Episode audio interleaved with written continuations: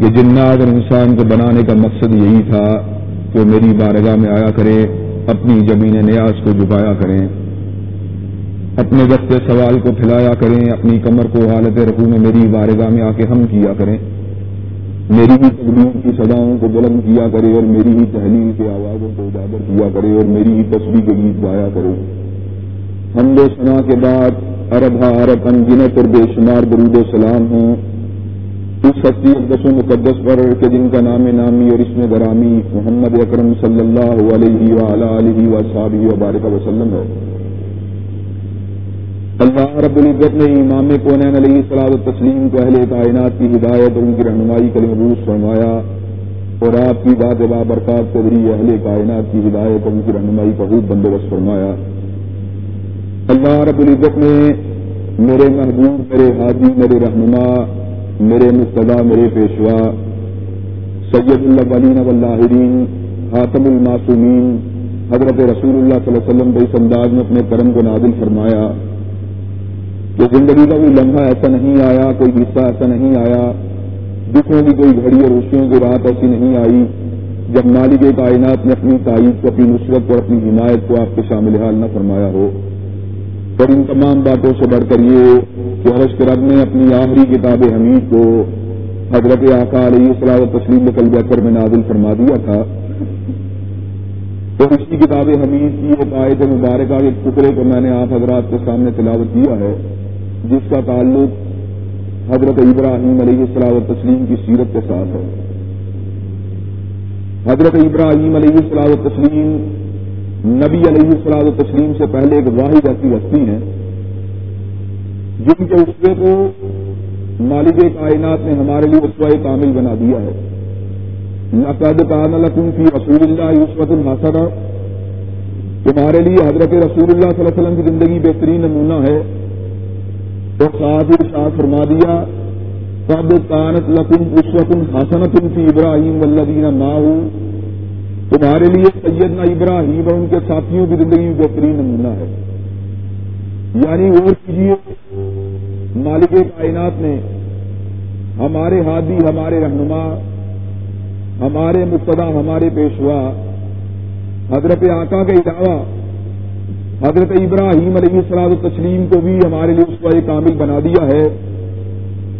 اس دنیا میں جہاں کہیں بھی توحید پرست موجود ہیں، جہاں کہیں بھی اسلام کے نام لیوا موجود ہیں، سیدنا ابراہیم ان کے باپ کی حیثیت رکھتے ہیں۔ ملت ابیکم ابراہیم، تم اپنے بابا ابراہیم کی ملت ہو۔ گویا کہ جس طرح ہمارے جو جسمانی باپ ہیں وہ ہمارے جسم کے وجود میں آنے کا سبب ہے، اسی طرح سیدنا ابراہیم علیہ الصلوۃ والتسلیم پوری دنیا کے اندر توحید کو پھیلانے کا بہت بڑا سبب ہے۔ سیدنا ابراہیم علیہ الصلوۃ والتسلیم نے شرک کی ہر قسم کو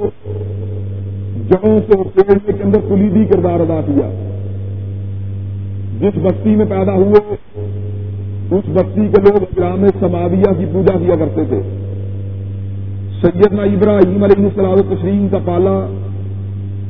ایسے مشرکوں سے پڑا جن میں شرک کی ہر قسم اور ہر قباحت موجود تھی۔ چاند کی پوجا کرنے والے، سورج کی پوجا کرنے والے، ستارے کی پوجا کرنے والے، ستارہ پرستی آج دنیا کے اندر موجود ہے، سورج اور آگ کے پجاری بھی موجود ہیں۔ اگر ان کے ساتھ آپ نے مقابلہ کرنا ہو تو آپ کے لیے ابراہیم علیہ الصلوۃ والتسلیم کی زندگی بہترین نمونہ ہے۔ سیدنا ابراہیم علیہ الصلوۃ والتسلیم شرک کو علم کی روشنی میں، دلائل کی روشنی میں، عقل اور منطق کی روشنی میں پرکھنے کے بعد اس نتیجے کو پہنچے کہ پوری کائنات میں ایک ہی خالق ہے، ایک ہی مالک ہے۔ انہوں نے بستی والوں کے شرک کو بغیر دلیل کے نہیں ٹھکرایا بلکہ دلیل قطعی کے ذریعے اس بات کو ثابت کیا کہ مشرک کا سارا مقدمہ جھوٹ کے اوپر مبنی ہوتا ہے غلاف حقیقت ہوتا ہے، غلاف عقل ہوتا ہے، غلاف منطق ہوتا ہے. سیدنا ابراہیم علیہ السلام تسلیم تو عید کے میدان میں گفتگو کرتے ہیں، ستارے کو چمکتا دمکتا ہوا دیکھتے ہیں، دیکھا چمکدار بھی تھا، روشن بھی تھا. رات بیتی گئی، یہاں تلک کے صبح شہادت کے دھند کے آئے. ستارے کی حدت میں اور اس کی چمک اور دمک کے اندر کمی واقعہ ہونے لگی. یہاں تلک کے جب صبح آ گئی، ستارہ ڈوب گیا. سیدنا ابراہیم علیہ السلام نے کیا کہا؟ لا احب الافلین، جو ڈوب جائے وہ میری محبتوں کا مرکز نہیں ہو سکتا. اس لیے کہ تو خود اپنے آپ کو زوال سے نہیں بچا سکتا، وہ کسی دوسرے کو زوال سے کیسے بچا سکتا ہے؟ اگلے دن شاعروں کی شاعری کا مرکز اور اجرام سماویہ میں سے حسین ترین چاند کی حیت پہ غور کیا، کہا شاید یہ ستارے سے بڑا ہے، شاید اس میں ربوبیت والی کوئی بات موجود ہو. چاند کے اوپر غور کرنے کے بعد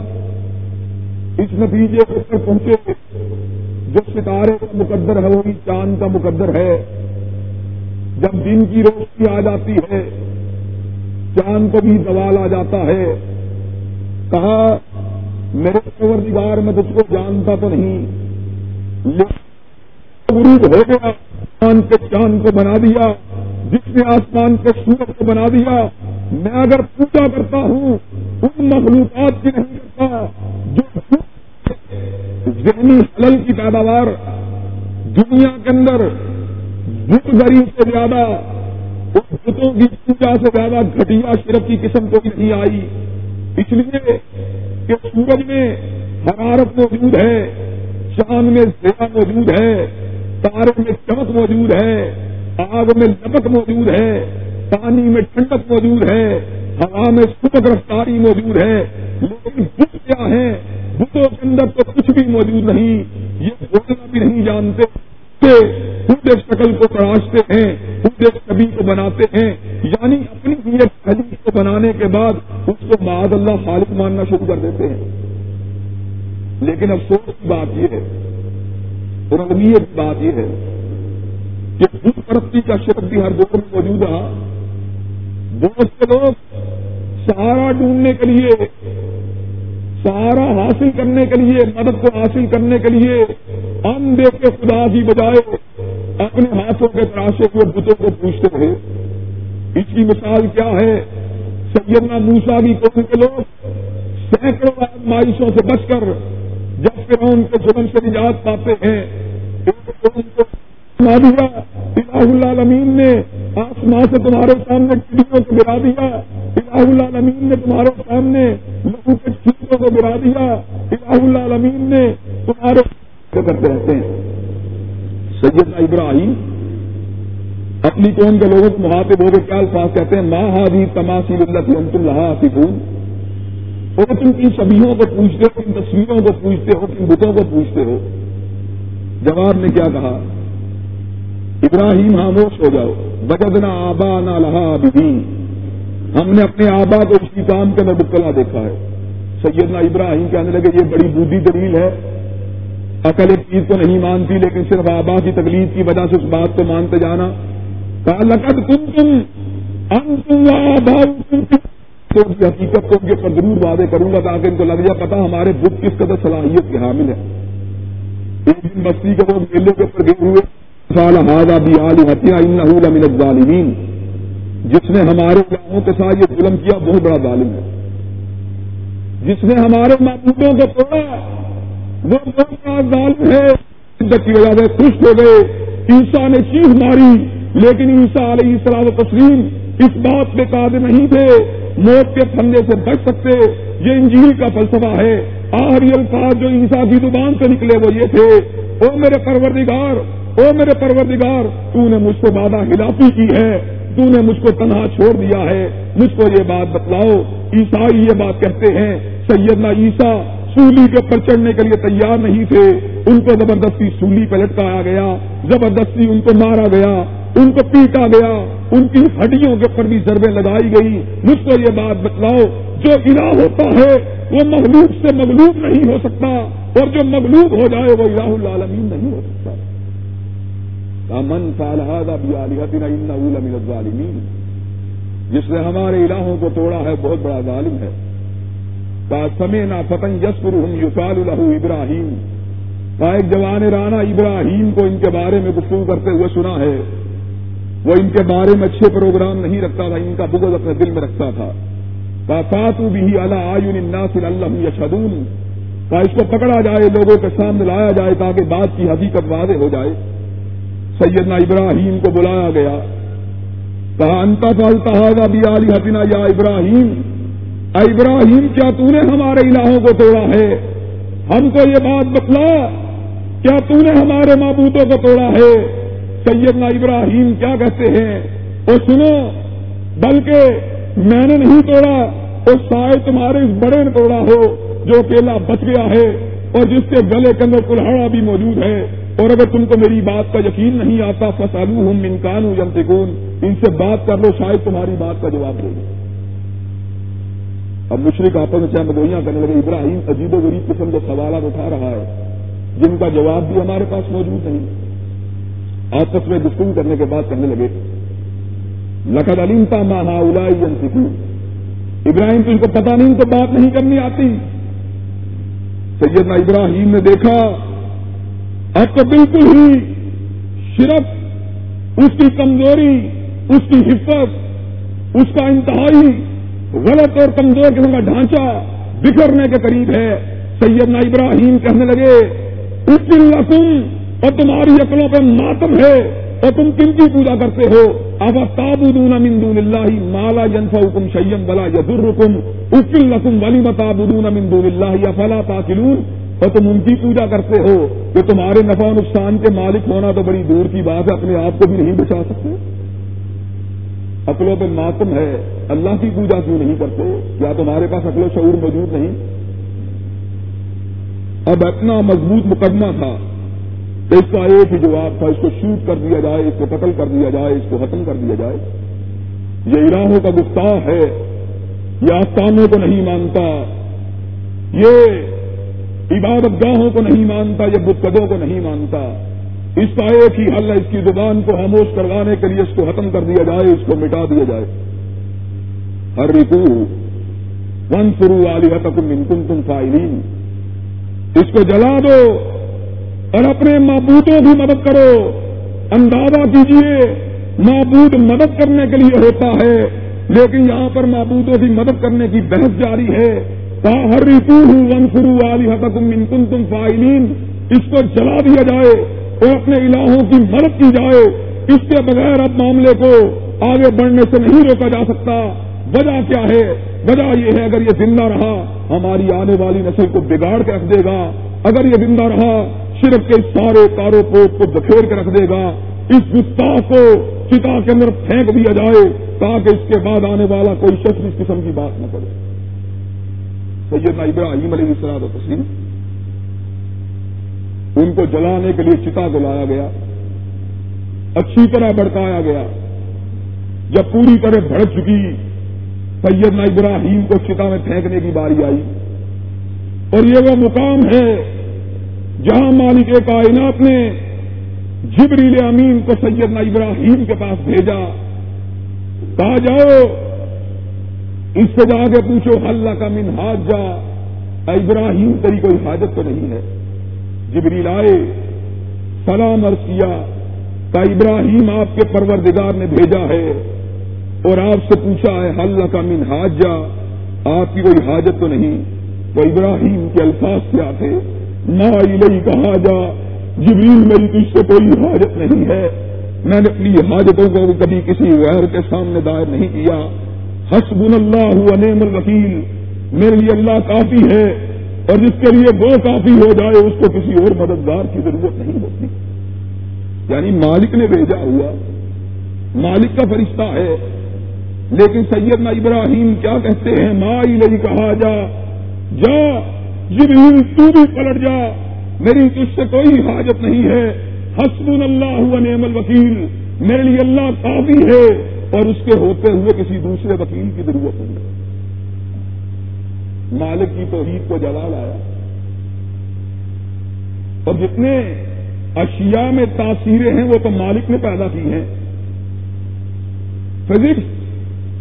وہ جانچتی اور پڑتال کرتی ہے مادی قوانین کی، لیکن مادی قوانین کس سے بنائے ہیں، وہ بھی تو مالک کائنات سے بنائے ہیں۔ فزکس کے قوانین وہ کس نے بنائے ہیں، انرشیل فریم یہ کس نے بنایا ہے، یہ مالک کائنات نے بنایا ہے۔ جب مالک کائنات حکم دیتے ہیں، اشیاء کی تاثیریں بھی پلٹ جاتی ہیں، قوانین بھی معطل ہو جاتے ہیں۔ سائنس اس لیے کبھی اعجاز کا مقابلہ نہیں کر سکتی، کبھی وحی کا مقابلہ نہیں کر سکتی۔ دین اوپر ہے، وحی اوپر ہے، سائنس نیچے ہے، اس لیے کہ سائنس سیٹ پیٹرن کے اوپر چلنے والے بعض قوانین کا نام ہے، جبکہ الہ العالمین کسی قوانین کا محتاج نہیں، وہ جب چاہتا ہے قوانین کو معطل کر دیتا ہے۔ بیٹے کی پیدائش کے لیے باپ کی ضرورت ہے، لیکن آدم کو بن باپ کے پیدا کیا، بن ماں کے پیدا کیا، اور سیدنا عیسیٰ کو بن باپ کے پیدا کیا، اور ناقت اللہ کو بن باپ کے پیدا کر دیا، بن ماں کے پیدا کر دیا، اور ناقت اللہ کے گھر جو بچے کو پیدا کیا، بن باپ کے پیدا کر دیا۔ مالک کائنات قوانین طبیعہ کے محتاج نہیں۔ آگ کا کام جلانا ہے، لیکن مالک کائنات کو علم تھا، آج آگ میں وہ آیا ہے جو پوری کائنات سے ٹکرا کے آیا ہے، آج آگ میں وہ آیا ہے جو پوری کائنات کے جھوٹے معبودوں کا مقابلہ کر کے آیا ہے۔ مالک نے کیا کہا، قلنا یا نارکونی بردن و سلام علی ابراہیم، اے آج تو ابراہیم کے اوپر ٹھنڈی ہو جائے، لیکن ٹھنڈی اتنی نہ ہونا کہ دسمبر کی سردی کا احساس ہونے لگے، اور اس کے لیے مہکتے ہوئے گلابوں کا گلستان بن جانا۔ بردن و سلام علی ابراہیم، ٹھنڈی تو ہونا لیکن ٹھنڈک ایسی نہ ہو جو تکلیف دینے والی ہو، ایسی ٹھنڈک ہو جو اس کے لیے سلامتی کا احساس پیدا کرنے والی ہو۔ سیدنا ابراہیم کو مالک کائنات نے بچا دیا، اور اس کے بعد بھی سیدنا ابراہیم علیہ السلام و تسلیم،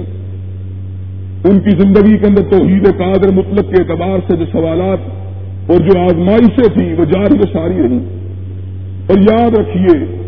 میں یہاں پر آپ کے گوشت گزار اس بات کو کر دینا چاہتا ہوں، جب اللہ کسی سے محبت کرتا ہے، اس کو آزمائش کے اندر مبتلا کرتا ہے،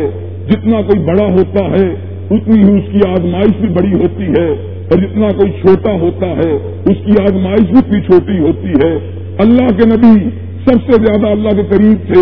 اس لیے ان کی آزمائش بھی سب سے زیادہ بلند و بالا تھی، اور جو نبیوں سے مقام کے اعتبار سے قریب ہوتے ہیں ان کی آزمائشیں بھی اس قدر زیادہ ہوتی ہیں، لیکن جو صاحب ایمان ہوتے ہیں، صاحب تقویٰ ہوتے ہیں، توحید پرست ہوتے ہیں، ہر آزمائش کو سہ لیتے ہیں، لیکن مالک کائنات سے بے وفائی کرنا گوارا نہیں کرتا۔ مالک کائنات نے دیکھا کہ ابراہیم اس امتحان سے وہ نکل گیا ہے، لیکن کہا ابراہیم ابھی اور بھی امتحانات باقی ہیں، ابھی علم میں یہ بات موجود نہیں تھی کس قسم کے امتحانات آنے والے ہیں۔ اللہ سے دعا مانگی، شادی ہو چکی تھی، عرصہ دراز تک بچہ پیدا نہیں ہوا، اللہ سے دعا مانگی، ربی حبلی من الصالحین، اللہ ایک بیٹا عطا فرما دے اور ہو بھی نیک۔ اللہ نے سیدنا اسماعیل علیہ السلام و تسلیم کو عطا فرما دیا، وبشرناہ بغلام حلیم، ایک ایسا بچہ جس کو دیکھ کے آپ کی طبیعت باز باز ہو گئی، بچے کے اوپر پیار آیا، اور بیوی سے بھی انسیت اور محبت میں بچے کی پیدائش کے بعد کئی مرتبہ اضافہ ہوتا ہے۔ مالک نے دیکھا ابراہیم کے دل میں فیملی کی محبت موجود ہے، ہاجرہ کی محبت بھی موجود ہے، اسماعیل کی محبت بھی موجود ہے۔ کہا جاؤ ابراہیم، ہاجرہ کو بھی اسماعیل کو بھی ایک ایسی وادی میں جا کے چھوڑاؤ جو وادی بے آب ہو گیا ہے، جہاں کے اندر نہ پھل موجود ہے، نہ پھول موجود ہے، نہ پانی موجود ہے۔ اب تمہیں آزمایا جائے گا، اس اعتبار سے آزمایا جائے گا کہ کیا تمہارے دل میں مالک کی محبت موجود ہے کہ نہیں موجود۔ اب ابراہیم اس نے لمحے پر کے لیے بھی تامل نہیں کیا، کہا مالک آپ یہ بات چاہتے ہیں، حاجرہ اسماعیل کو وادی بے آب و گیا میں چھوڑ دیا جائے؟ اللہ آپ خالق بھی ہیں، آپ مالک بھی ہیں، آپ رزاق بھی ہیں، اللہ اگر آپ کا حکم ہے تو آپ کا بندہ ابراہیم آپ کے حکم سے بغاوت نہیں کر سکتا. حاجرہ کو لیا اور اسماعیل کو لیا, وادی بے آب و گیا میں چھوڑنے کی بات آئی, حاجرہ کے دل کو چوٹ لگی. ابراہیم کیا کرتے ہیں, بیٹے کی پیدائش کے بعد بیٹے کو اپنے گھر میں نہیں رکھتے بلکہ صحرا میں چھوڑ کے جا رہے ہیں, جہاں پر کوئی پھل اور پھول بھی موجود نہیں, جہاں پر کوئی پانی بھی موجود نہیں. بار بار پوچھتی رہی ابراہیم ناراضگی کی وجہ کیا ہے, لیکن ابراہیم خاموش ہیں کہ مالک کائنات نے حکم دیا ہے, میں کیا کروں. آخری الفاظ جب وادی بے آب و گیا میں چھوڑ دیا, حاجرہ نے پکار کے کہا ابراہیم کیا مالک کے حکم کی وجہ سے چھوڑ کے جاتے ہو. ابراہیم نے سر کو جنبش دی, سر کو ہلا دیا. حاجرہ نے کہا اگر اس نے حکم دیا ہے تو جب پیدا کرنے والا بھی وہی ہے, رزق دینے والا بھی وہی ہے, پھر پریشانی کی کیا بات ہے. جاؤ ابراہیم پلٹ جاؤ, پھر مجھ کو بھی تمہارے سہارے کی ضرورت نہیں. پھر کیا ہوا, مالک کائنات نے عجیب و غریب ایجادات کو پیدا کیا. وہاں پر پانی موجود نہیں تھا, اسماعیل نے اپنی ایڑی کو زمین کے اوپر رگڑا, مالک کائنات نے زمزم کو جاری و ساری فرما دیا. اور پانی دنیا میں جب بھی استعمال ہوتا ہے اس کے لیول کے اندر, اس کی سطح کے اندر کمی واقع ہوتی ہے, لیکن میں گزشتہ سالوں کی بات نہیں کرتا, میں تو اس سال کی بات کرتا ہوں. اس سال آب زمزم کے پانی میں اتنا جوش مارا کہ سعودی عرب کی حکومت کو بڑی بڑی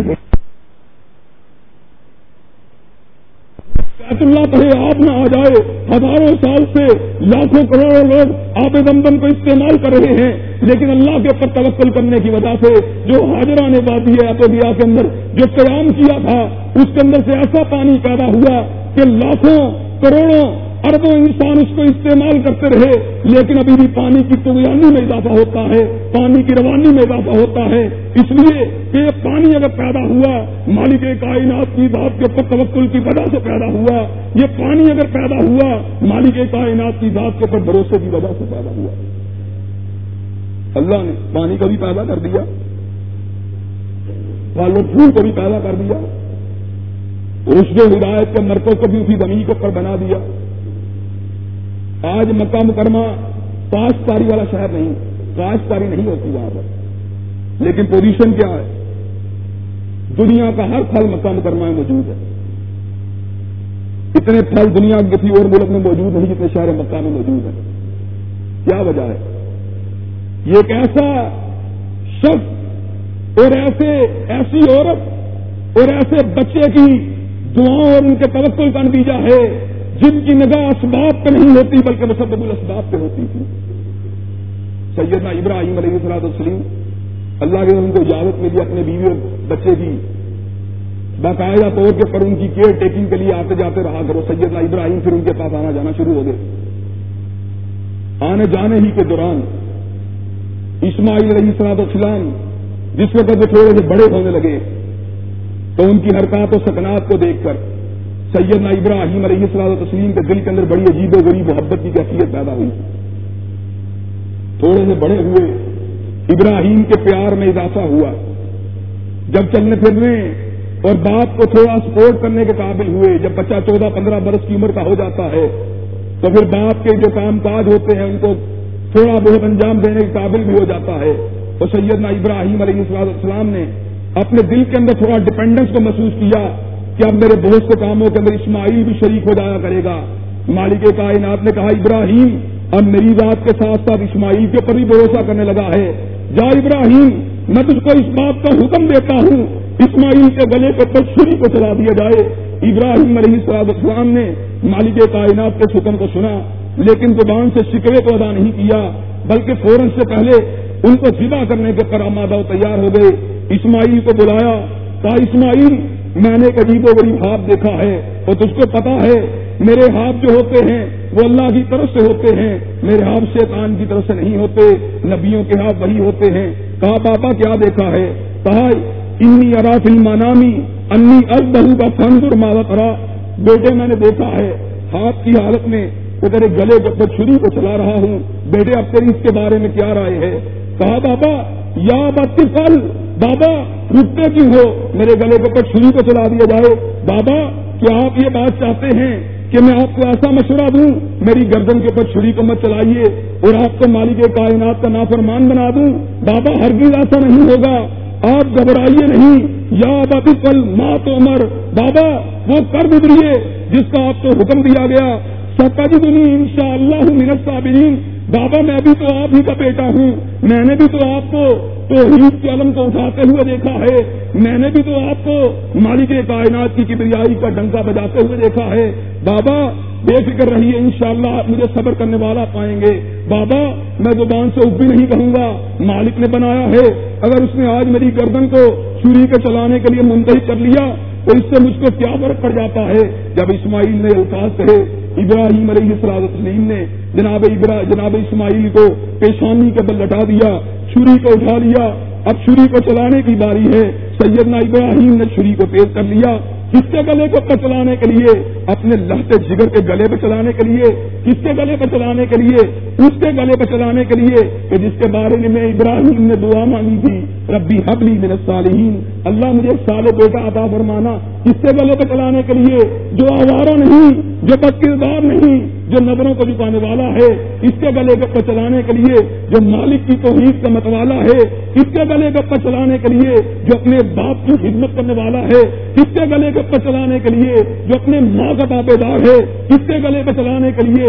جو دل کی ٹھنڈک ہے، اس کے گلے پہ چلانے کے لیے، جو جگر کا قرار ہے، اس کے گلے پہ چلانے کے لیے، جو دماغ کا سکون ہے، سیدنا ابراہیم نے چھری کو اٹھا لیا اور مالک کیا کہتے ہیں، فلما اسلم وَقَلَّهُ جَبِينَ، اور لوگ مسلمان ہوتے ہیں، اپنے گھروں میں بیٹھ کے مسلمان ہوتے ہیں، لیکن ابراہیم و اسماعیل تمہارے اسلام کا عالم کیا ہے کہ بابا نے اپنے ہاتھ میں چھری کو تھاما ہوا اور بیٹے نے اپنی اشارہ حیات کو بابا کے سامنے کیا ہوا، جس کو لٹا دیا، مالک نے ندا دی، اور ابراہیم ہم نے تیری قربانی کو قبول کر لیا ہے، ابراہیم چھری کو پھیر رہے ہیں، مالک نے اسماعیل کو ہٹا کر جنت کے مینڈوں کو ان کی جگہ لٹا دیا اور ابراہیم کو کہہ دیا، ابراہیم تم کو ذبح عظیم کی مبارک ہو کہ تم نے وہ کام انجام دے دیا جو کائنات میں تمہارے علاوہ کوئی دوسرا انجام نہیں دے، اتنی جرت، اتنی بہادری، اتنا ولولہ، اتنی ہمت، اتنا مالک کائنات کی توحید سے پیار، اتنی سرشاری، اتنا مالک کائنات کی خود کا دل میں موجود ہونا، اس لیے مالک کائنات نے سیدنا ابراہیم کو خلیل اللہ کے منصب عظیم کے اوپر فائز کر دیا۔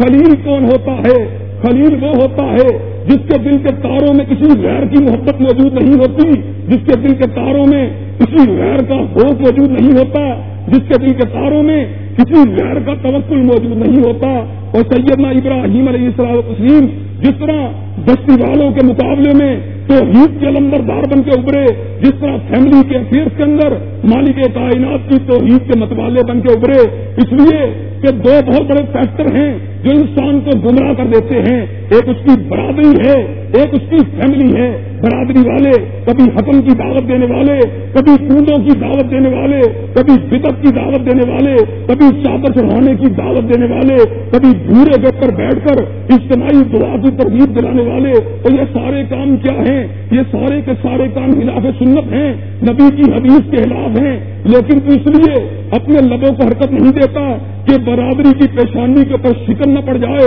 او ابراہیم کو دیکھ جس نے برادری کے خداؤں کو للکار دیا، جس نے برادری کا مقابلہ کرتے ہوئے جلتی ہوئی چتا کے اندر کودنا گوارا کر لیا، اور دوسرا بڑا فیکٹر جو انسان کو گمراہ کرتا ہے وہ اس کی فیملی ہوتی ہے، بیوی آمادہ کرتی ہے، گھر میں دوسری یار کو لے کے آ جائے، انسان رزق کرتا ہے لیکن بیوی کے مقابلے رزق نہیں کر سکتا، گھر میں دوسری یار کو لے کے آتا ہے، بیوی کہتی ہے داڑھی کو کٹوا دیا جائے، انسان کو سنت سے پیار ہے لیکن بیوی اس کو ٹکنے نہیں دیتی، وہ داڑھی کٹوانے کے اوپر مجبور ہے، اور بیٹا کیا کہتا ہے؟ بیٹا کہتا ہے بابا جدید ٹرینڈس کو بھی گھر میں آنا چاہیے، جدید فلموں کو گھر میں آنا چاہیے، بابا آپ آرتھوڈوک مت بنیے، آپ قدامت پسند مت بنیے، بابا آپ ڈیڈی بنیے، آپ بھی بس کلاس رہا کیجیے، آپ بھی فیشن کیجیے، آپ بھی یوں کیجیے، آپ بھی تو کیجیے، باپ رزق کرتا ہے لیکن بیٹا زوراور ہے، باپ بیٹے کے سامنے جھک جاتا ہے، لیکن یہاں پر ابراہیم کا عالم کیا ہے؟ حاجرہ کو وادی غیر عزیز عریم میں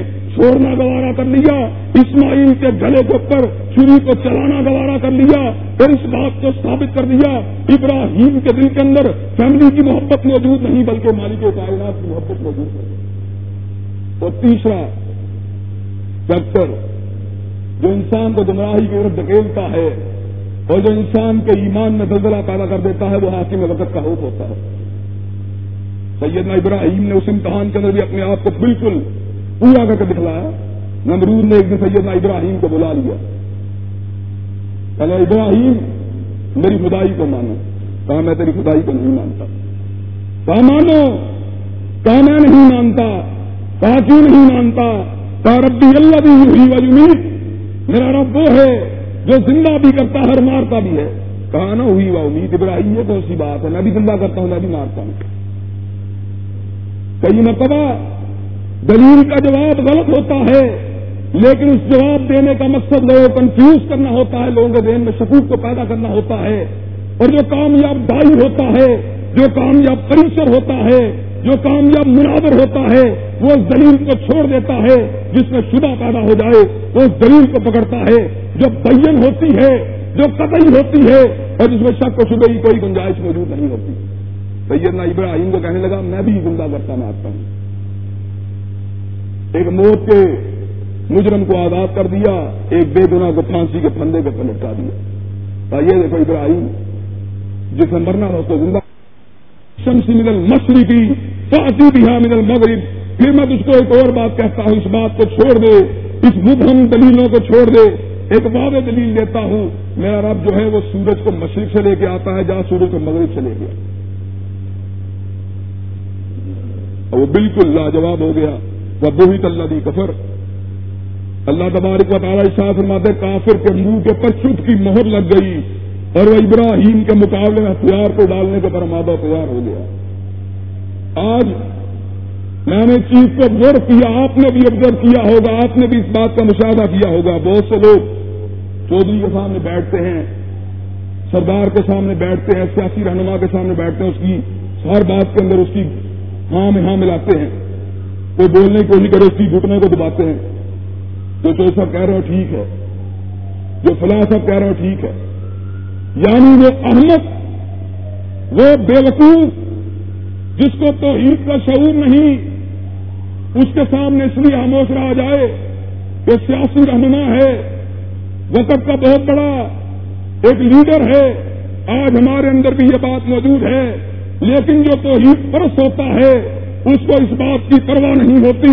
کہ چودھری کی پیشانی کے اوپر بل پڑتے ہیں کہ نہیں پڑتے، وہ بات وہ کہتا ہے جس سے مالک کائنات راضی ہو جاتے ہیں۔ میں آپ کے سامنے ایک چھوٹی سی بات رکھتا ہوں، ابھی 2-4 دن پہلے کی بات ہے، میں قصور ضلع کے اندر موجود تھا، وہاں پہ وفات کے موقع کے اوپر پہنچا، وہاں پہ لوگوں نے مجھ سے ایک مسئلہ پوچھا، کہنے لگے یہ بھورے کے اوپر بیٹھ کے اجتماعی دعا کرنے جائز ہے، میں نے کہا بدعت ہے۔ وہ مجھے ایک آدمی وہاں پہ پاس ہی بیٹھا ہوا تھا، اس نے کہا سردار صاحب کے سامنے آپ کس طرح کا مسئلہ بیان کرتے ہیں، میں نے کہا میں سردار کی سرداری کو نہیں مانتا، میں کملی والے کو اپنا امام اور مقتدا مانتا ہوں، جو بات کملی والے نے کہی ہے میں تو وہی بات کہوں گا۔ اس کے اوپر سردار بھی مسکرانے لگا، اس نے کہا مولوی صاحب میں آپ کی جرات کو سلام کرتا ہوں کہ اکثر لوگ یہاں پر آ کے مسئلہ بیان کرنے سے کترا جاتے ہیں لیکن آپ نے حقیقت کو بیان کر دیا ہے۔ اللہ تبارک و تعالیٰ کا ایک قانون ہے، جو حق بات کہتا ہے اس کی بات میں بدل ہوتا ہے، جو حق بات کہتا ہے اس کی بات میں دبدبا ہوتا ہے، جو حق بات کہتا ہے اس سے لوگوں کے دل پانی ہوتے ہیں، جو حق بات کہتا ہے اس سے لوگوں کے پتے پانی ہوتے ہیں، اور ایسے مجاہد کا مقابلہ سلطان وقت بھی نہیں کر سکتا۔ حضرت رسول اللہ نے فرمایا تھا افضل الجہاد کلمۃ حق عند الامام الجائر، افضل ترین جہاد یہ ہے سلطان وقت کے سامنے، سلطان جابر کے سامنے، حاکم وقت کے سامنے حق بات کو کہا جائے اور کسی لمحے کے اندر بھی حق بات سے دستبرداری کو اختیار نہ کیا جائے۔ ابراہیم علیہ السلام ان کی سیرت ایک اور اعتبار سے بھی نمونہ ہے، انہوں نے اپنی قوم کے لوگوں کو مخاطب ہو کر ایک بات کہی تھی، انا براء منکم مما تعبدون من دون اللہ، میں تم سے بھی برات کا اظہار کرتا ہوں، تمہارے معبودوں سے بھی برات کا اظہار کرتا ہوں، کفرنا بکم، میں تمہارا انکار کرتا ہوں، وبدا بیننا وبینکم العداوۃ والبغضاء ابدا حتی تؤمنوا باللہ وحدہ، اور میرے اور تمہارے درمیان، ہمارے اور تمہارے درمیان عداوت اور بغض کی بنیادیں ڈل چکی ہیں ہمیشہ کے لیے. تب تک حتیٰ تؤمنوا باللہ وحدہ، جب تک تم قادر مطلق کی توحید کے پر ایمان نہیں لے آتے. گویا حضرت ابراہیم علیہ السلام نے دنیا میں رہتے ہوئے محبت اور نفرت کے ایک نئے فلسفے کو کھڑا کر دیا. ہم محبت کرتے ہیں، میں اس مرکب میں بات کہتا ہوں اور برملا کہتا ہوں، ہم محبت کرتے ہیں رنگ کی وجہ سے کرتے ہیں، نسل کی وجہ سے کرتے ہیں، جغرافیہ کی وجہ سے کرتے ہیں، قومیت کی وجہ سے کرتے ہیں، حسب کی وجہ سے کرتے ہیں، نسب کی وجہ سے کرتے ہیں. لیکن مالک کائنات نے ہمیں ابراہیم کی زبان سے اس بات کو سمجھا دیا، محبت اگر ہوگی مالک کائنات کی توحید کی وجہ سے ہوگی، نفرت اگر ہوگی مالک کائنات کی توحید کی وجہ سے ہوگی. جو مالک کی توحید کو نہیں مانتا، تمہاری برادری کا ہو وہ قابل نفرت ہے، تمہاری بستی کا ہو وہ قابل نفرت ہے، تمہارے رنگ کا ہو وہ قابل نفرت ہے. لیکن جو توحید کو مانتا ہے غیر قوم کا ہو قابل محبت ہے، جو توحید کو مانتا ہے غیر علاقے کا ہو وہ قابل محبت ہے. اس لیے جتھا اگر بنتا ہے، قوم اگر بنتی ہے، رنگ کی بنیاد پر نہیں بنتی، نسل کی بنیاد پر نہیں بنتی، جغرافیہ کی بنیاد پر نہیں بنتی، بلکہ قوم اگر بنتی ہے مذہب کی بنیاد پر بنتی ہے. اسی بات کو جناب علامہ اقبال نے سیدنا ابراہیم کی زندگی سے کشید کرتے ہوئے الفاظ کہے تھے، اپنی ملت کا قیاس اقوام مغرب سے نہ کر، خاص ہے ترکیب میں قوم رسول ہاشمی، ان کی جمعیت کا ہے رنگ و نسل کا انحصار اور قوت مذہب سے مستحکم ہے جمعیت تری. لیکن آج بڑے افسوس کی بات ہے، ہم محبت کرتے ہیں جغرافیہ کی وجہ سے کرتے ہیں، رنگ و نسل کی وجہ سے کرتے ہیں، اور مذہب کو کسے کچھ ڈال دیتے ہیں. ذرا بات کو مزید وعدے کرنے کے لیے کہتا ہوں، نو کا بیٹا ہے، توحید کو نہیں مانتا، مالک نے کہا یہ تیرے اہل میں سے نہیں ہے. ابراہیم کا بابا ہے، توحید کو نہیں مانتا، مالک کائنات نے ان کو ابراہیم کے اہل سے جدا کر دیا. اور لوط اور نوح کی بیویاں جو نبیوں کے بستروں پہ سونے والیاں ہیں، اور بیوی سے زیادہ قربت کا رشتہ تو کسی اور کے ساتھ نہیں ہوتا. ایک ہی چھت پہ سونے والی، ایک ہی چھت کے نیچے سونے والے، ایک ہی بستر پہ موجود ہونے والے. لیکن مالک کائنات نے کیا کہا، کانتا تحت عبدین من عبادنا صالحین فخانتہما فلم یغنی عنہما من اللہ شیئا وقیل ادخلا النار مع الداخلین. وہ نبیوں کے ساتھ رہنے والیاں، جب انہوں نے نبیوں کی دعوت کو نہیں مانا، پھر میرا فیصلہ کیا ہے، جب جہنم کی آگ کو بھڑکایا جائے گا، جب اس میں فرعون کو ڈالا جائے گا، جب قارون اور نمرود کو ڈالا جائے گا، اسی آگ میں لوط اور نوح کی بیویوں کو ڈالا جائے گا. اس لیے کہ انہوں نے نبیوں کے قربت کے باوجود ان کی دعوت کو نہیں مانا،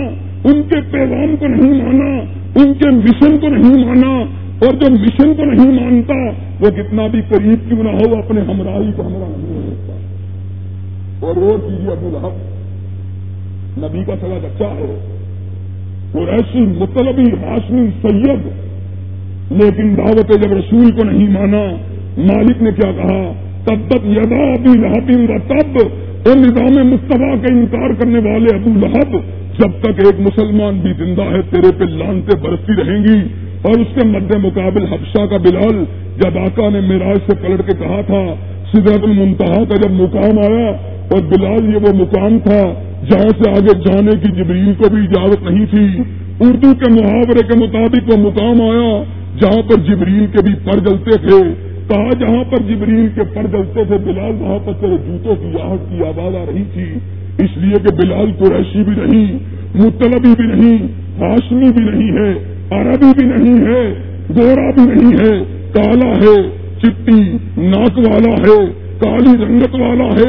چھوٹی قامت والا ہے، لیکن نبی سے پیار کرنے والا ہے، نبی سے محبت کرنے والا ہے، اللہ کی توحید کا پرستار ہے. اور محبت اسلام میں ہوتی ہے، توحید کی وجہ سے ہوتی ہے،